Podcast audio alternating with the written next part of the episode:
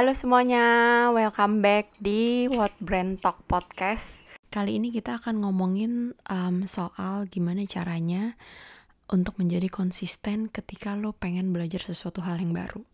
Karena kan kadang-kadang emang um, kalau umur udah sangkatan gue gitu ya, 30 ke atas tuh kita sebenarnya sih ada yang pengen uh, dipelajari cuman suka ragu sama diri sendiri mampu nggak ya otak gue untuk nerima lagi ketika kayak zaman zaman SMP SMA kuliah gitu.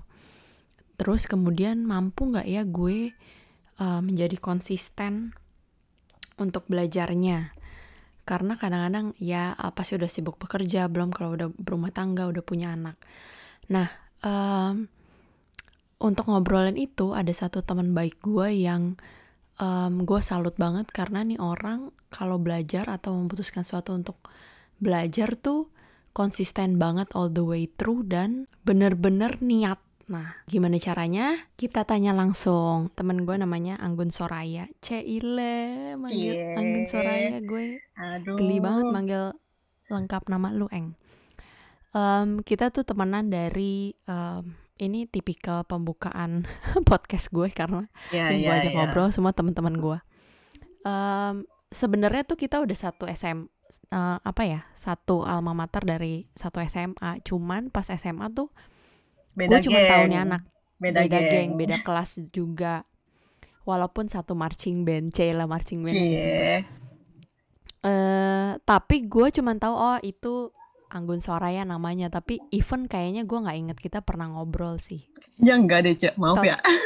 Iya kayaknya nggak nggak pernah ngobrol sama sekali karena nih anak juga eh kita berdua sama-sama bukan yang famous banget lah di angkatan terus bukan yang pin, ge- pinter gemilang banget juga enggak jadi biasa-biasa aja terus beda geng tidak pernah Oh, betul, betul. ngobrol sama sekali terus kayaknya mungkin mulai em, mulai apa ya Kita di itu- dipersatukan lewat marching band, iya tapi pas lulus pas, Pas sudah lulus, lulus, terus ya. jadi pas sudah lulus jadi alumni em, terus Bantuin karena marching alumni yang tersisa yang tersisa cuman sedikit jadi kita berteman lah di antara yang sedikit itu ya Ya, eh, nggak apa-apa lah ya. Tapi kalau dihitung-hitung udah lama banget juga sih Em, itu terjadi Dari- mungkin 2000 2006 ya 2006 akhir. 2000 akhir iya benar 2006 akhir berarti udah 14 tahun nah karena topik hari ini soal em, gimana caranya lu menjadi konsisten ketika belajar sendiri em, yang kemarin lo koreksi mungkin nggak seutuhnya otodidak cie jadi Iya. Anggun ini gue sih suka nyebutnya grammar? Nazi Karena dia OCD banget kalau ada yang salah grammar lah atau pokoknya OCD banget lah technical banget orangnya. Yoi. Padahal gue juga grammarnya nggak bagus-bagus amat sih. iya parah tapi dia emang kalau mengkoreksi orang. Jadi kemarin em, tadinya gue mau ngangkat topiknya tuh belajar otodidak eh, soal belajar otodidak. Terus dia eh, bilang gue gak otodidak sepenuhnya loh karena gue belajar dari les juga gitu terus sebenarnya pas gue mengangkat topik otodidak gue bertanya juga sih "Eh, si Eng kayaknya nggak otodidak banget sih cuman ya udahlah let's say eh, big topiknya otodidak gitu Iya, jadi iya, em, karena karena akan ngebahas soal konsistensi belajar terlepas otodidak full atau lu ada ngeles juga webinar atau segala macam. Nih orang si Eng ini gue manggilnya Eng. em, salah satu temen gue yang konsistennya kayak over the limit gitu. Wah. Iya, gue nggak tahu, gue nggak tahu lu Lebay banget nih. gua gua gua nggak tahu dari sisi elunya gimana nih makanya gua harus mengulik elu karena kalau dari sisi gua tuh em Lu ngeliatnya gue Eh, gimana coba? gua gua ngelihatnya tuh lu kalau udah oke gua mau belajar A misalnya let's say belajar bahasa Jepang lu rajin banget bener-bener yang kayak eh, latihan tiap hari tiap ada bukan tiap hari lagi tiap ada waktu luang break pas lu masih ngantor apa segala macam. Terus les Lu masih inget aja, juga lesnya bener-bener yang em, apa ya Buk, kadang-kadang kan lu kalau ngeles tuh ya udah gua ngeles gue yang bayar. Kalau gua males juga ya udah gue yang rugi gitu kan. Nggak nggak kayak lu sekolah lu harus ikut ujian lulus gitu. Kalau enggak lu malu gitu. Nah Iya, iya, si iya. Eng tuh bener-bener yang kayak maksudnya gue ngikutin dari dia pertama kali belajar soalnya. Kayak gue kayak ini anak kemampuannya kem- ke- bukan kemampuan otak ya kemampuan memotivasi diri. Gue tau gue yakin lu pasti ada ups and down juga sih. Nah itu gimana maksud gue? Mungkin boleh eh, apa ya di diceritain history awalnya kali ya Asik history. how how do you start karena kan lu belajarnya nggak cuma satu nih ada Jepang ada kaligrafi watercolor Banyak, Cek. Selain Gua itu juga tahu. banyak. iya banyak selain itu Eh, tapi maksud gua itu at least tiga itu yang lu akhirnya menjadi karir gitu sekarang Hmm, Si? hmm, hmm. sih maksud gue lu even gak ada background di tiga itu sama sekali background lu akuntansi men dan lu kerja dia dan dan kerja kerja eh, menekuni bidang itu juga. Maksudnya gue bukan menekuni sih Sempat menekuni kayak lu kerja. passionnya di situ ya. Sempat sempet kerja. lah. Lima tahun Terus, lebih lebih tepatnya. iya. Tuh sih kerja yang lu nggak suka aja lima tahun men. Ya kan kan lu tahu gue cek gue kan tipe setia asik. An- asik. Nah it- mungkin sekarang ya bener juga ini bisa jadiin clickbait nih. Setia pada apa yang lu pelajari. Ya Sama yang Oke, dipelajari aja setia ya, Cek. Apalagi sama yang Iya. lain. Ops. Yo monggo. Ya, Gimana oke. awal mulanya? Awalnya apa ya? eh sebenarnya kan kalau yang sekarang yang tadi lu bilang ya, gue kan lebih ke satu bahasa Jepang, yang satunya lagi tuh lebih ke yang art gitu ya. Art itu apa Iya, tuh? art. Ada Mm-mm. cat air, watercolor, sama kaligrafi nih yang sekarang gue tekunin. Mungkin Hmm. itu dua-duanya beda sih, beda jalur gitu. Cuman akhirnya ketemu juga di ujung-ujungnya. Nah kalau yang bahasa Jepang ini, eh awalnya apa ya? Ini agak agak klise sih, tapi gue suka cuy. Gue suka dari dulu. Oke boleh. Tahu kan tuh Oke. a- anak-anak zaman sekolah dulu yang suka nonton anime, baca komik gitu Iya, gitu iya, lah. iya. Ada lah gue hmm. melalui fase-fase itu gitu. Cuman Iya. memang akhirnya tuh gue nggak ke arah situ, emang lebih demen ke apa ya kayak bahasanya, budayanya gitu-gitunya aja sih. Oke. Nah, terus Tapi itu eh, mulai tahun berapa? Kalau sukanya mah udah dari lama, Cek. Udah dari zaman dulu kita masih kecil nonton Sailor Moon itu loh, Cek. Oh. Nah, oke. cuman eh cuman itu itu terus-terusan ya, Cek, sampai gue SMP, SMA, kuliah juga masih kayak gitu. Iya iya iya. Nah, cuman nih dalam bahasa Jepang itu, Cek, ada satu kata gue ajarin lu, Cek. Namanya tuh Anjir. kikake. Kikake. Apa? Kikake, Kikake. iya. Eh, Artinya? kalau kikake ini bisa diartikan tuh sederhananya tuh kayak alasan, Cek, alasan. Kayak lu tadi nanya kan, kenapa lu belajar bahasa Jepang? Jawabannya Hmm, suka gitu hmm. kan. Nah, tapi kikake Hmm. ini tuh gak cuma alasan doang, tapi lebih kayak apa ya? eh, starting pointnya gitu, yang nendang lu, yang kickstart Iya, lu iya, supaya iya. lu jadi belajar gitu. Jadi kan gue dulu Hmm. suka-suka doang kan. Tapi ada satu Hmm, titik hmm. di mana gue memutuskan untuk mendalami itu gitu kan. Nah ini tuh starting pointnya Nah, apa, iya. kikakenya apa gitu. Jadi Hmm. kayak sebenarnya dulu gue waktu SMA pernah ekskul bahasa Jepang sih, cuman kayaknya agak nggak guna ya. Iya gue eskul bahasa Mandarin juga nggak guna sih bukunya masih ada gue Hah, simpen ekskul aja. Mandarin chat sumpah. Sumpah. kan gue Cina KW, Bo. Sampai 10 sih lumayan. KW 10. Nah, terus jadinya Terus? eh dulu tuh di SMA gue ada teman baik, lu juga kenal lah, tapi sekarang Hmm. udah almarhum sih. Eh, Iya. Jadi teman baik gue ini tuh dia juga sebenarnya suka sih sama yang komik segala macem. Cuman yang dulu lebih obviously kelihatan suka Jepang tuh gue ce. Dia biasa aja Oh gitu kan. dia. Iya, Oh, dia oke. biasa aja nggak kelihatan gitu. Cuman kalau gue tuh kelihatan banget gitu kan. Dari gue suka Hmm. gambar, lu suka apa segala macem. Nah tapi pas kuliah, gue sama ya? Kuliahnya ya tadi accounting gitu kan, akuntansi. Terus taunya dia tuh kuliah, dia kuliah bahasa Jepang, Cek. Iya iya. Gue kayak, Iya. hah gimana sih yang dulu lebih obviously itu kan gue gitu kan. Kenapa tiba-tiba dia gitu yang kuliah bahasa Jepang? Itu agak agak menampar. Terus kenapa gue tersasar di Yes, jurusan yang banget. entah apa ini karena tuntutan karir dan apa pun di belakangnya itu. Enggak sih, dulu gue gak mikir panjang soalnya, Ce. nah, terus habis itu Terus? pas udah udah mau lulus kuliah tuh, udah akhir kuliah kan gue sempat keterima part time tuh kerja. Pertama kali gue kerja tuh, Ce, dapat gaji. Eh, Iya. Di saat yang sama, itu 2010 awal gitu sih, Ce. Di saat yang sama, Hmm. si temen gue ini dapat exchange ke Jepang, Ce. Setahun. Oh, oh Jadi itu kayak- tapi emang program kampus dia Ya, atau? program kampus dia. Oh, Oke. Cuman kayak gue mikir gila, gue yang dulu suka Jepang, gue yang lebih obvious.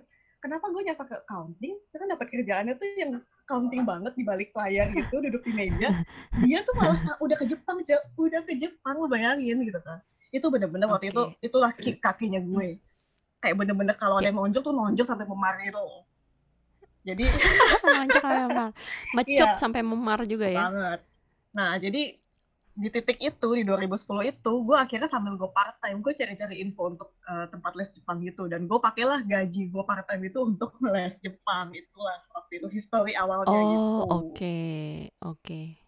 kira gitu Tapi sebenarnya Mm. maksud gue ketika lu start starting point terus cari-cari info untuk ngeles itu, lu udah sempet kayak belajar-belajar karena terpacu itu, gue coba deh kan sekarang banyak nih, eh lu percaya nggak ada online course yang lu sebenarnya bisa belajar sendiri walaupun tetap pakai kayak online. dulu kan nggak sebanyak itu Cek. sekarang banyak banget emang Sekarang banyak banget dulu ya tuh nggak ada Dulu nggak gitu banget. ada ya. iya iya workshop belum ada zaman Hmm. 2010 itu kayak Instagram aja belum ada kayaknya atau belum booming gitu masih iya, zaman zaman booming lah. BBM apa ya Cek? Iya iya iya masih jangan BBM. Angkatan deh gitu Iya tahu angkatan deh. Terus terus.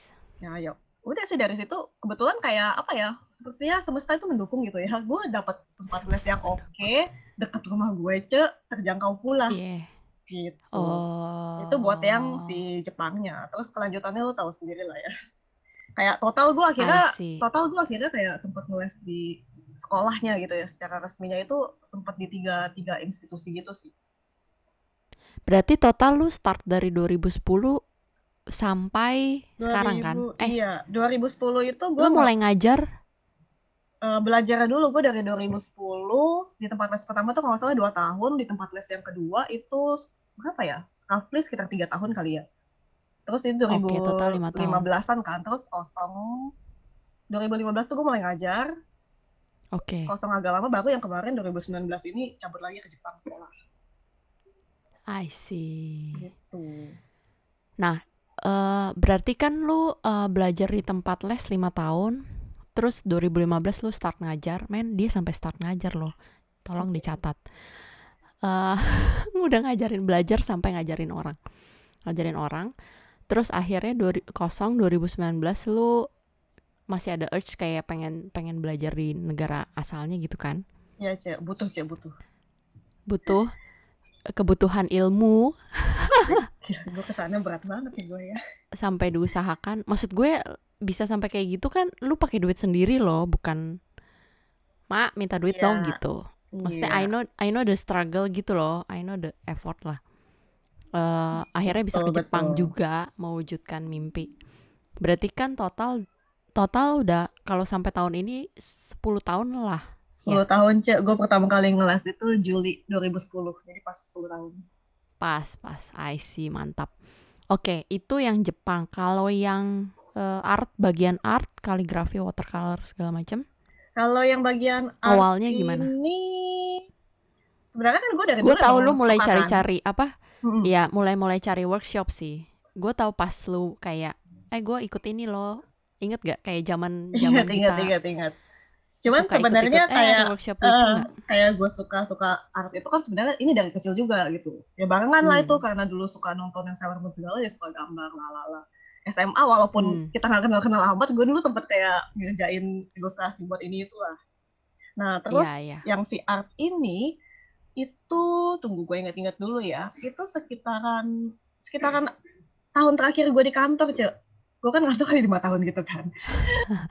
Berarti sebenarnya, 2015 Hmm, dong 2010 pas lu sampai start 2015 gue ngantor Eh, iya iya. in between itu sebenarnya juga ada belajar ini itu sih. Cuman ya pas tahun terakhir itu kan udah mulai itu tuh Instagram udah mulai ada kan. Gue lihat lah di Instagram Iya. tiba-tiba suka banyak muncul tuh yang watercolor Hmm, hmm. kaligrafi kok Iya. lucu gitu ya terus gue nyoba-nyobain gitu. Terus tapi pas nyoba-nyoba tahun sendiri? Heeh, nyoba-nyoba sendiri dulu awalnya dari 2014 sih Hmm. sebenarnya. Nah terus I see. eh, pas 2015 itu kan tahun terakhir ngantor ya kebetulan kebetulan gue stres banget ya di kantor ya. Stres banget. Ya lu tau lah kenapa gue stres waktu itu. Iya Dari- iya. Eh, akhirnya kebetulan banget juga nih. Makanya emang gue gue tuh merasa timingnya emang selalu pas gitu sih. Kayak emang ini tuh untuk Hmm. gue gitu coy lah Cek, Enggak. anjir dalam banget, Bo. Ya, gila. 2015 itu kan belum banyak workshop sebenarnya kalau lu notice dibanding sekarang. Sekarang tuh udah kayak Iya, sekarang berjamur banyak banget banget yang lu mau milih apa bingung gitu. pusing, iya. Dulu tuh belum terlalu Terus ada. Jadi karena belum terlalu ada, sekalinya ada, orang yang ngajar itu pun bener-bener orang yang ngerti banget apa yang diajarin gitu kan.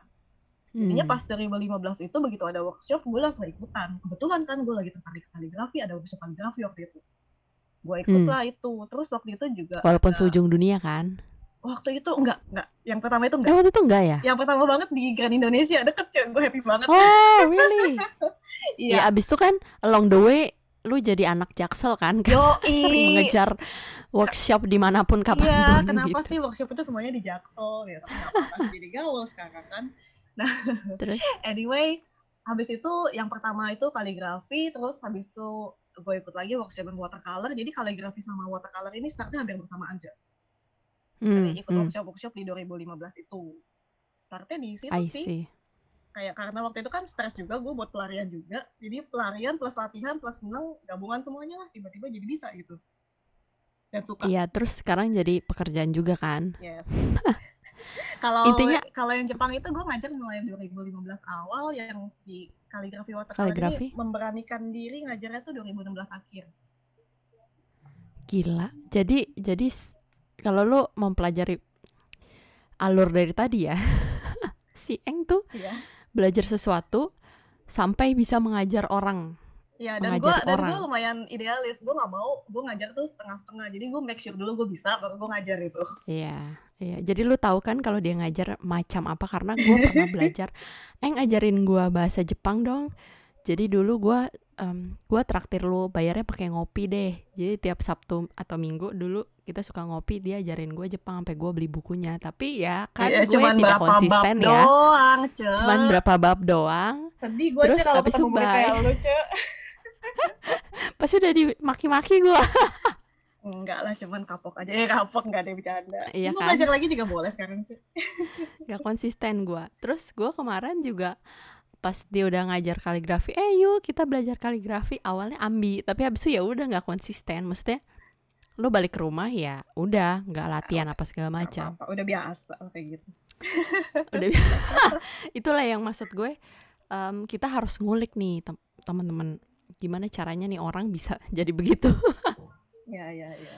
Nah ini eh, pertanyaan selanjutnya adalah itu tadi gimana cara lu ngumpulin niat Eh, karena kan ini semua lu belajar eh, non pendidikannya tidak formal. Jadi lu balik ke rumah juga walaupun gue tahu di bahasa Jepang tuh ada kayak ujiannya juga kan kalau lu les gitu ujian naik tingkat apa segala macam lah. Iya.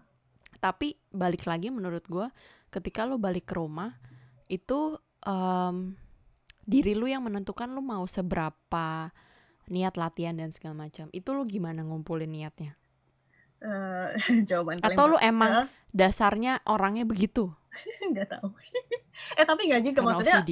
waktu gue banyak banyak juga yang beberapa yang gue belajar terus gagal di tengah jalan tuh juga ada cuy cuman kan nggak ke highlight aja dalam hidup gue nggak gue pamerin di Instagram gitu Coba apa? Sebut deh satu. fashion design gagal total itu Oh, gue ada dua sih. Ya fashion design. Oke, iya itu itu sama. eh itu nanti nanti ada ada ceritanya juga sih hubungan dengan yang lu tanya tentang niat ini Oke oke ya udah. Sekarang gini dulu deh. Gimana caranya lu bisa pas balik ke rumah tuh ngumpulin niat untuk belajar karena nah, lu belajar bahasa lain kan pasti butuh latihan terus, latihan Hmm. nulis sama latihan ngomongnya. Heeh. Terus yang bagian art juga lu kan berhubungan dengan art lu pasti eh, apa ya pekerjaan tangan gitu lu harus latihan terus sampai lu bisa maksud gue. It's not about cuman lu berpikir otak lu pinter doang gitu loh. Eh, apa ya jawaban pertama tadi itu jawaban paling klise sedunia gue suka gitu kalau lu suka kan lu Hmm. niat gitu kan Karena lu passion di situ ya.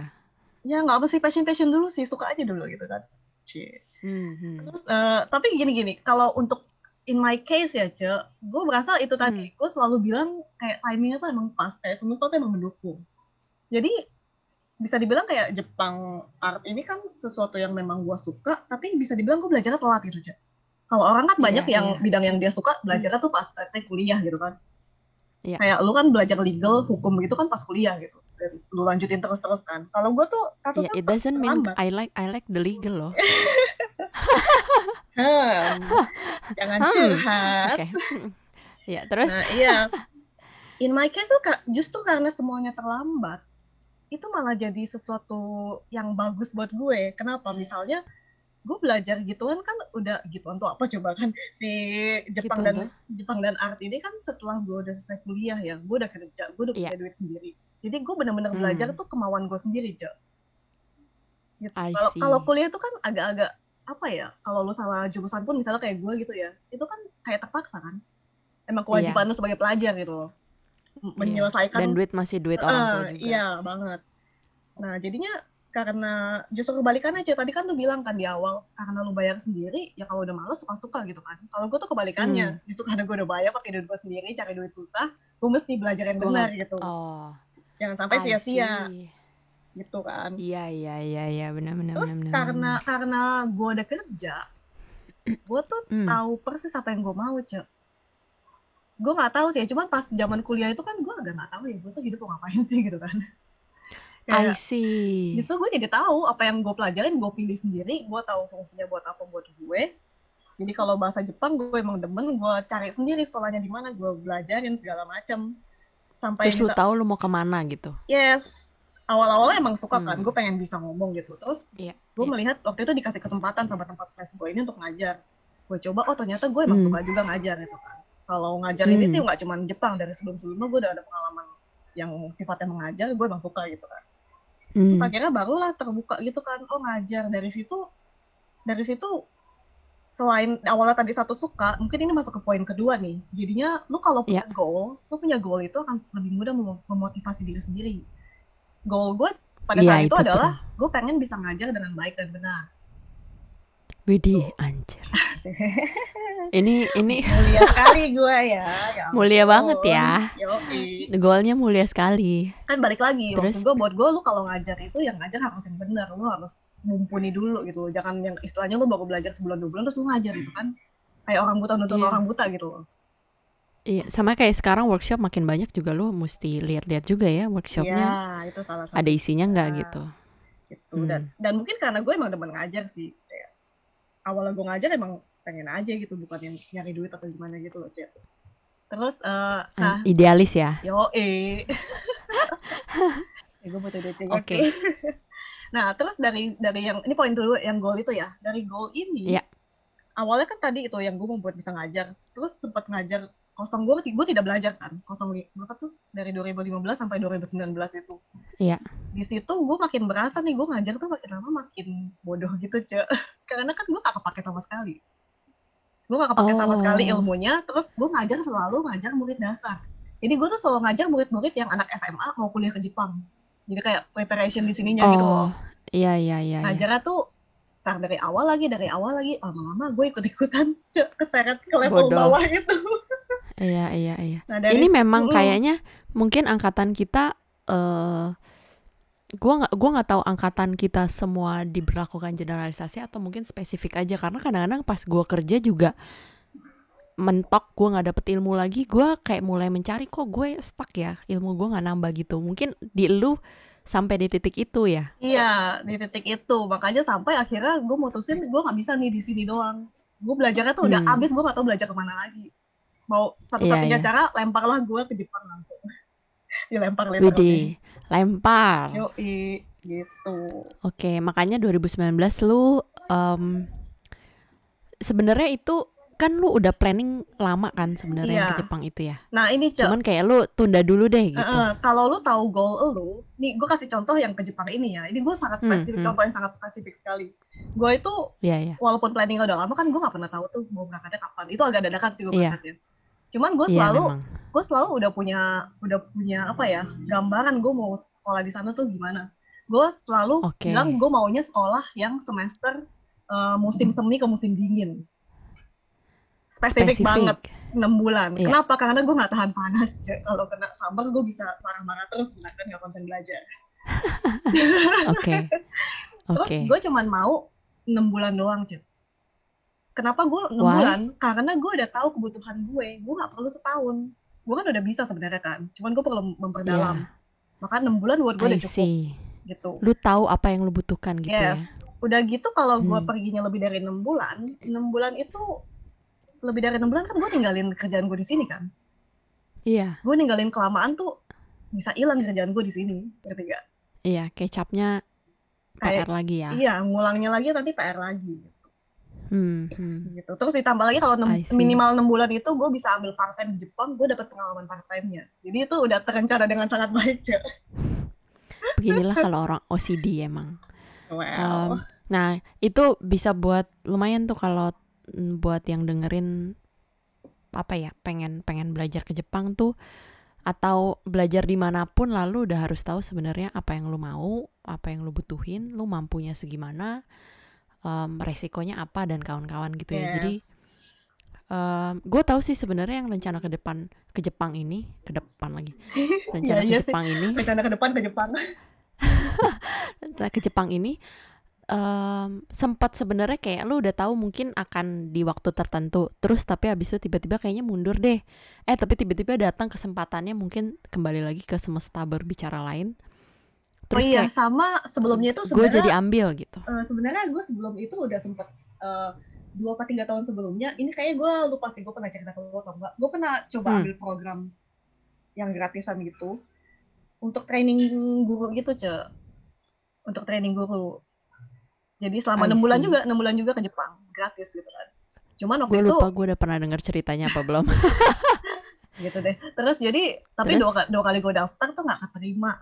Nggak keterimanya sih gue gue sama gue cukup yakin sih emang bakal nggak keterima. Karena walaupun semua syaratnya memenuhi ada satu syarat terakhir yang menurut gue itu lemah sekali. Buat gue tuh lemah sekali untuk keterima. Jadi jadi Hmm. jadi pas proses itu pun gue udah udah kayak plan B gitu. Plan B gue adalah ke Jepang dengan biaya sendiri. I see. Jadi itu ya step by step planningnya itu. Kalau lu udah tahu goal lu apa? Iya, sama mungkin gue selalu suka lu kalau ngeplan tuh nggak, maksudnya lu mimpi lu jauh gitu, eng. Cuman lu tahu sebenarnya kayak kayak yang tadi lu bilang, gue sebenarnya ikut ikut program, tapi gue tahu eh, ada satu yang gue nggak bisa penuhin. Nah itu lu kayak acceptance bahwa gue udah tahu nih kayaknya gue nggak bisa masuk, and then lu plan the plan B gitu. Yoi. Karena kadang-kadang orang kan ada yang gue mau ke Jepang apa pun caranya gitu, ngerti nggak lu? Kayak lu lu taruh mimpi lu setinggi bulan tapi lu nggak tahu yang yang ada di eh, apa ya? Di langit tuh apa?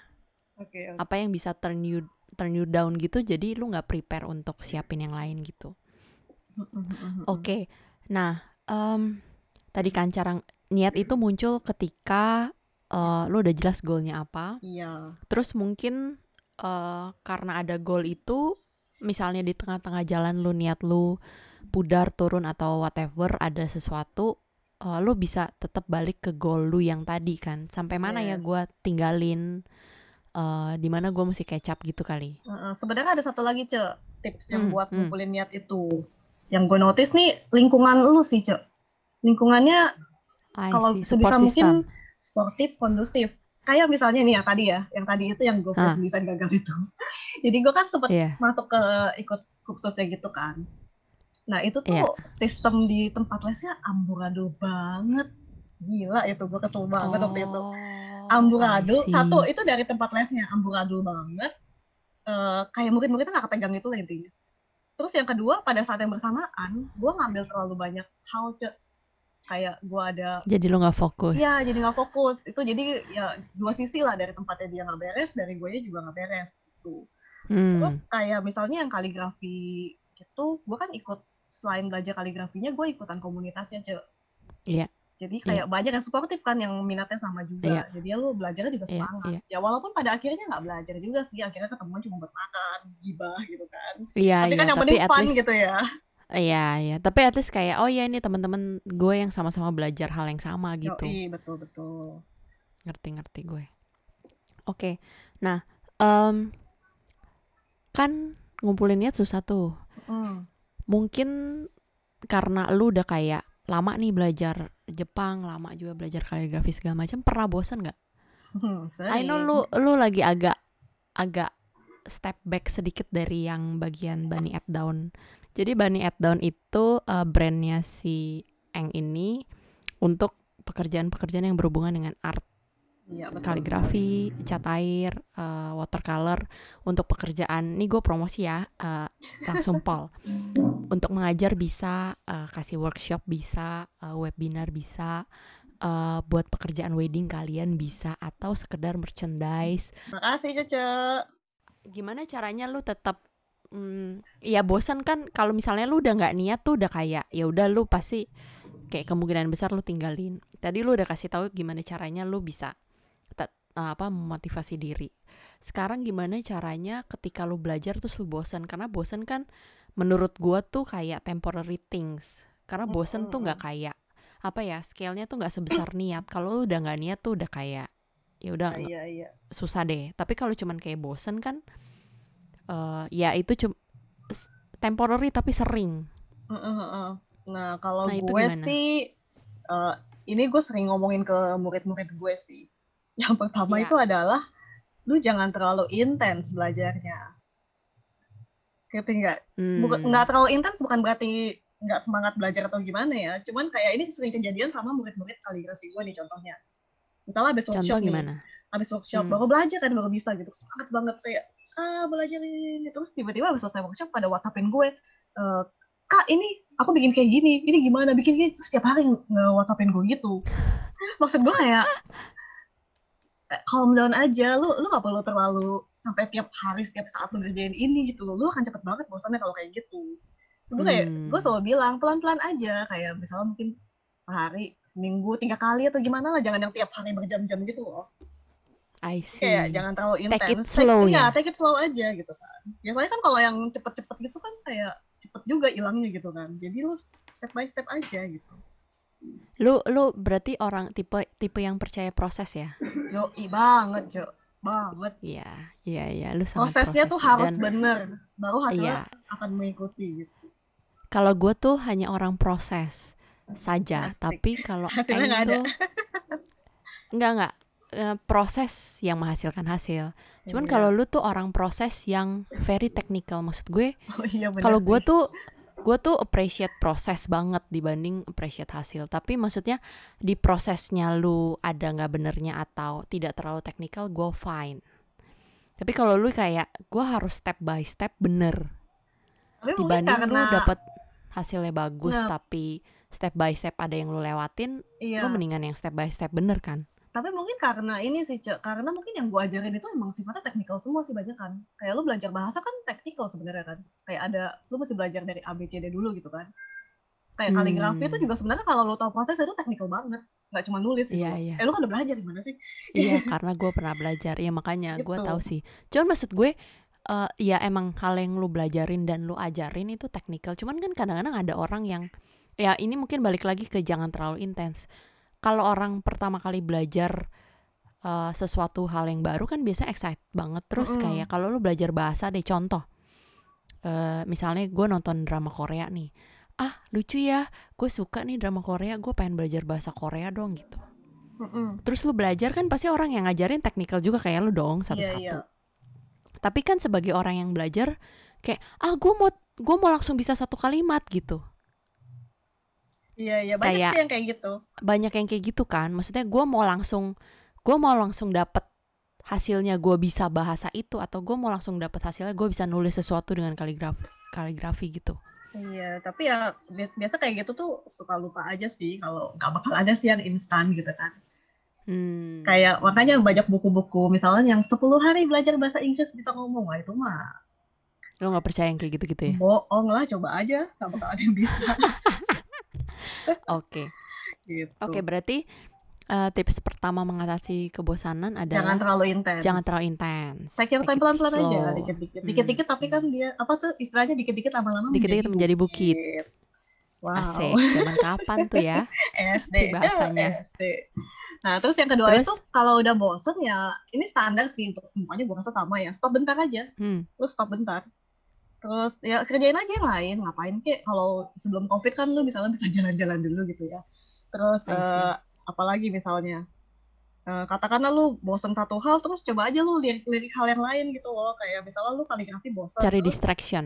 Iya lu coba apa kek? Nonton dulu. Atau misalnya mungkin cari Hmm. cari pembelajaran yang lain. Misalnya lu jadi belajar dari kaligrafi motor lu coba deh lihat lihat air. Kali aja coba-coba. Kayak I sebenarnya sih kayak distraction aja sih supaya nggak terlalu fokus ke Iya, kaligrafinya iya, ini iya, iya, iya, tapi iya, jangan iya, lupa iya. setelah itu semuanya selesai lu balik lagi ke kaligrafinya kan itu yang lu pelajarin kan udah Nah, kayak lain-lain lupa tuh. balik gitu kan Itu itu dia tuh yang harus konsisten. Jangan lupa Iya. balik ke hal yang dipelajari. Oke. Em, nah, ini mungkin eh gua mau mau apa ya? Mau kaitin dengan kalau sekarang kan sekolah online nih, masih online ya. Nggak tahu kapan balik lagi eh, menjadi tatap muka. Menurut lu tuh struggle-nya sama nggak sih sama kayak orang-orang kayak kita nih yang belajarnya eh kalau dulu kan yang membedakan sekolah formal dengan pendidikan non formal adalah kalau sekolah lu datang tatap muka wajib ada jam kelasnya, ada ujian, ada em, segala macam lah ya. Kalau belajar yang non formal kan ya lu dat lu yang lu tetap ada tatap muka datang ke tempat lesnya tapi em, apa ya kayak eh, butuh niat tersendiri lah untuk lu mengatur dan memanage hasil yang lu mau gitu. Terus kayak online course juga lu belajarnya online bisa di mana aja. Kalau sekarang sekolah menjadi online semua, eh, menurut tuh struggle-nya anak-anak zaman sekarang yang masih SMP, SMA, SD dengan online learning ini sama nggak dengan orang yang belajarnya em, sendiri, non formal? Kalau menurut gue nih, gue nggak terlalu bisa bilang dari segi teknik teknisnya Iya, ya. iya, Kayak misalnya, Nggak, let- secara secara Heeh. experience aja menurut lu?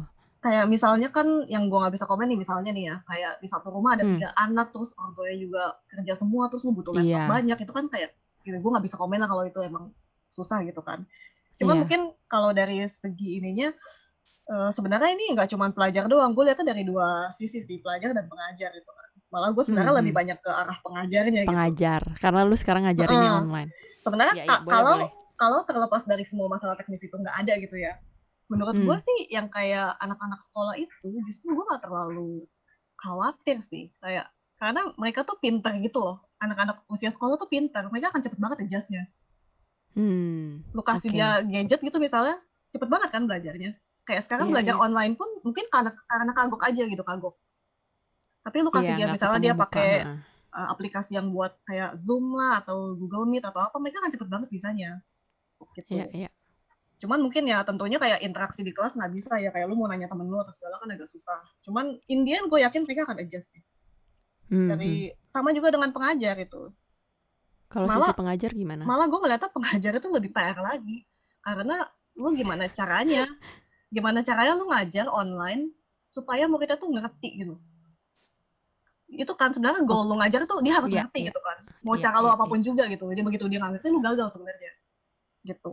I Ini see. kayak ya gimana ya kalau misalnya gue kan kalau gue selama ini ngajar tuh selalu one on one ya atau paling banyak gue ngajar cuma aja lima orang di workshop itu sih Iya.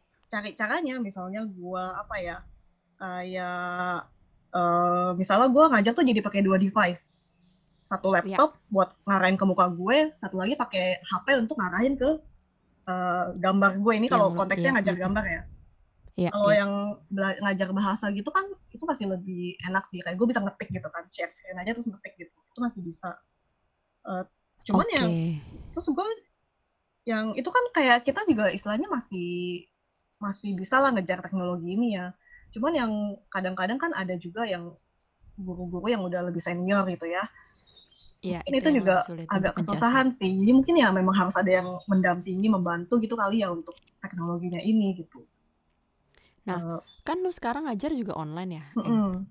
Pertanyaan gua eh, gimana cara lo ngecek anak-anak yang lo ajarin itu ngerti? Kasih PR kah? Is it efektif atau pas Bet- lu ngajar online itu lu suruh dia ngerjain sesuatu lu langsung lihat hasilnya saat itu. kebetulan yang gue ajarin ini bisa langsung dicek kan kayak misalnya bahasa lu gue suruh ngomong atau dari Hmm. sesuatu kelihatan dia bisa atau enggak kalau gambar ya gue gua akan ngarahin nih anak supaya setting mejanya juga sama kayak gue jadi gue bisa lihat karyanya dia Oh, atau eh nah ini dia di sini letak kayak kreatif kreatif lu aja gitu loh kayak misalnya eh yang Jepang ini kan dia, dia harus nulis juga kan kalau nulis Iya. itu kan udah agak susah tuh gue suruh dia foto aja kirim ke WhatsApp gitu cek hmm. Ya, ya, ya, ya, ya. Berarti sebenarnya struggle online learning tuh dari dua sisi ya, pelajarnya Iya. juga Kayak harus waktu itu adjust, ada pengajar sat juga harus eee, adjust. ada satu guru yang yang di di Facebook itu ya, eee, beliau Hmm. tuh guru matematika. Di Iya. beliau tuh sampai beli ini loh, beli yang kayak tablet gitu, Cek. Tablet yang biar lu Hmm. bisa nulis. Karena kan kalau ngajar matematika itu kan banyak sekali simbol ya. Lu nggak bisa Iya. ngetik gitu loh. Jadi dia sampai beli tablet itu, Cek, beli dengan dengan biaya sendiri. Belajar cara pakainya supaya dia bisa optimal ngajarin ke anak-anaknya. Gitu. Iya, iya. Emang harus jadi Pak Harus cari cari cara. ya harus cari cara sih. Dan buat see. ya, Cek, teknologi Hmm. itu teknologi itu bukan sesuatu yang bisa lu lawan. Iya, Lu nggak bisa is lawan. Teknologi tuh nggak akan mundur, Cek. Kita yang harus Iya, adjust ke teknologi. Kayak Widih, misalnya widih, widih. Bentar lagi belajar coding nih anak. Nggak gitu juga, Cek, nggak gitu. Gua nggak kayak lu ya, Cek. Lu, lu, lu lebih deket ke coding sih daripada gue, by the way. Nggak, nggak. Otak gua nggak mampu, men. Otak gue sulit. Terus, terus. Jadi kayak Iya, eh, iya, kita memang. harus adapt. Jadi kayak sekarang kan semuanya udah serba online ya, termasuk sekolah juga ya. Hmm. Dan Iya. dan sekolah yang yang bukan otodidak ya, sekolah beneran, SMP, SMA, Sekolah formal. kuliah gitu formal. Hmm, hmm. Nah, jangan harap nanti ini ini menurut pendapat gue ya, jangan harap nanti si COVID ini selesai bakal balik lagi kayak dulu. Oh, COVID udah selesai, bye bye online gitu kan. Langsung masuk sekolah Iya, gua rasa belajar kayak sih. biasa, nggak bakal. Mungkin Gua at some point bakal sih. kayak gitu. Cuman si online ini tuh nggak akan bisa ditinggalin gitu. Malah menurut gue banyak peluang-peluang baru gitu sih, Cak. Kayak misalnya iya, iya. misalnya kayak SMA kita lu tahu kan suka jadi korban banjir gitu kan. Siapa yang Iya. tahu suatu saat nanti kalau lagi banjir pada nggak bisa sekolah malah jadi online, nggak libur gitu kan. Iya. Ini banyak Iya. gitu ke depannya. Iya bener sih. Sama eh, menurut gua jadinya ini bagus juga eh, buat workshop-workshop non formal atau pendidikan non formal menjadi harus kayak oke berarti sekarang pendidikan formal juga udah jadi online nih. Gua harus step step up the game. Maksudnya kualitas gua harus Mm-mm. bagus gitu. Banget banget tuh kata kuncinya step up the game asik. Anj asik. Jadi Clickbait makanya kalau kalau kalau buat gue sih sekarang gue tidak gue tidak anti gitu loh malah ya udah gue belajarin aja. Terus ini I ya see. Tapi kayak sebenarnya mm, ya ya kayak dulu kemarin kayak kemarin tuh ada murid gue eh, lu tahu dia ngambil dia kan lagi libur sekolah tuh dia ngambil short Iya. course dia ngambil short course itu dari Amrik Cek.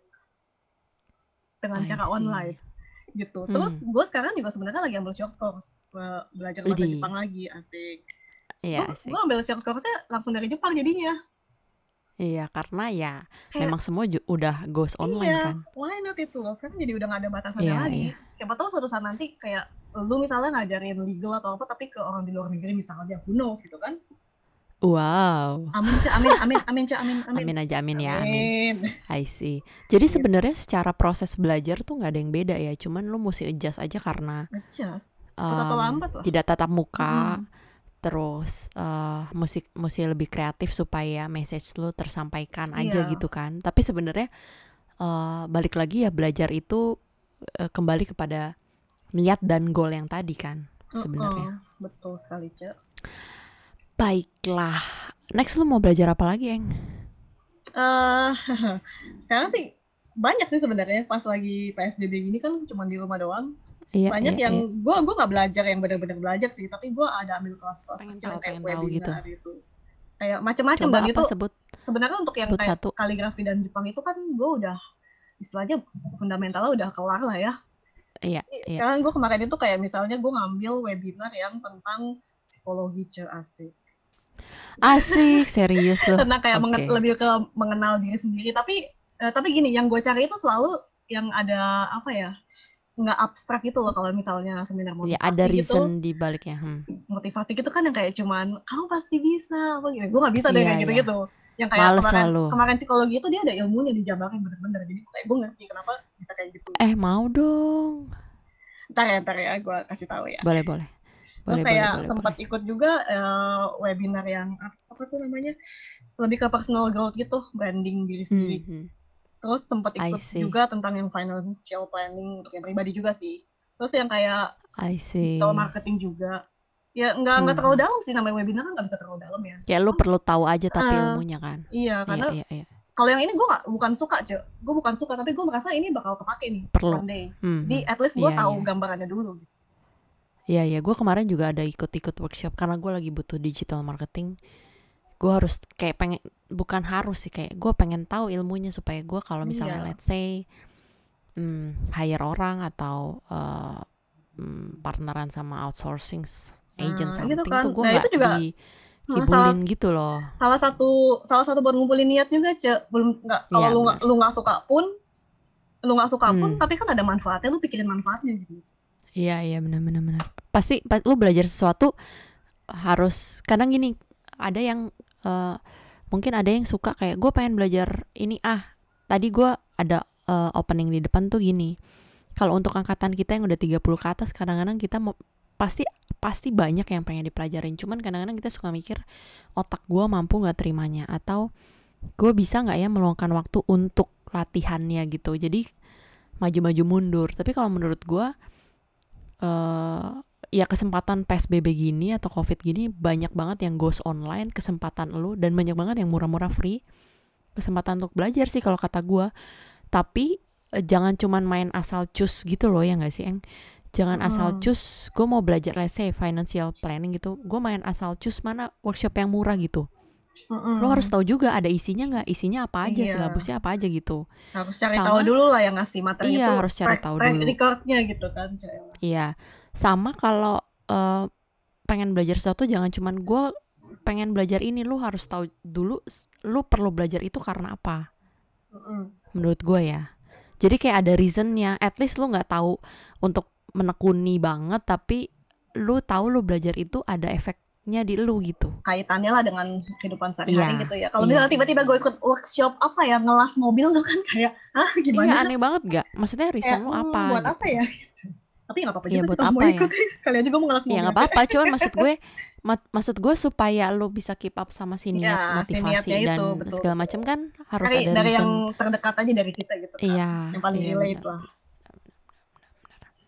Oke, sebenarnya sih kira-kira itu aja, Eng. Maksud gue, lu ada eh, apa ya, kayak tips and trick kira-kira eh, gimana caranya supaya eh, orang tuh lebih giat belajar ya? Karena menurut gue belajar tuh nggak ada nggak ada kata terlambat satu. Mm-mm, betul Eh, sekali lu mau di umur kapan pun sebenarnya bisa aja belajar sesuatu gitu. Terus belajar tuh sebenarnya medianya nggak cuma satu, jadi lu sekreatifnya aja cari cara gimana cara lu mau belajar gitu. betul betul betul Em, ada tips and trick lain mungkin kalau dari gue sih untuk mema- mem- me- mencambuk orang-orang.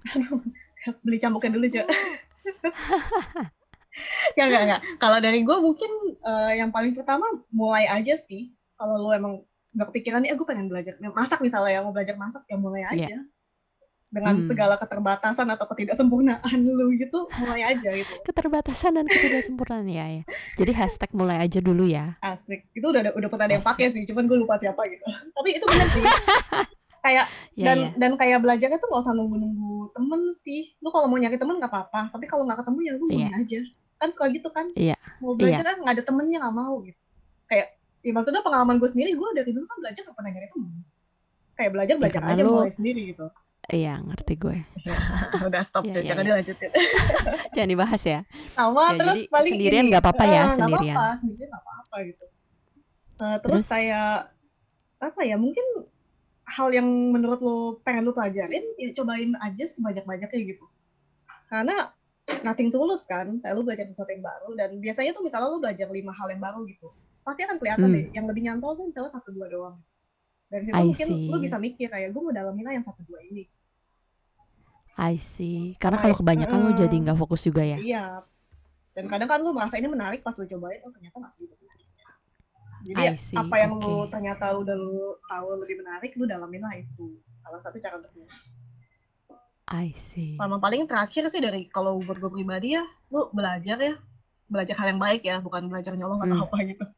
Belajar apa pun iyalah. itu, eh, belajar apa pun itu tuh nggak bakal sia-sia sih. Mau kepake nggak kepake, belajar tuh nggak bakal sia-sia.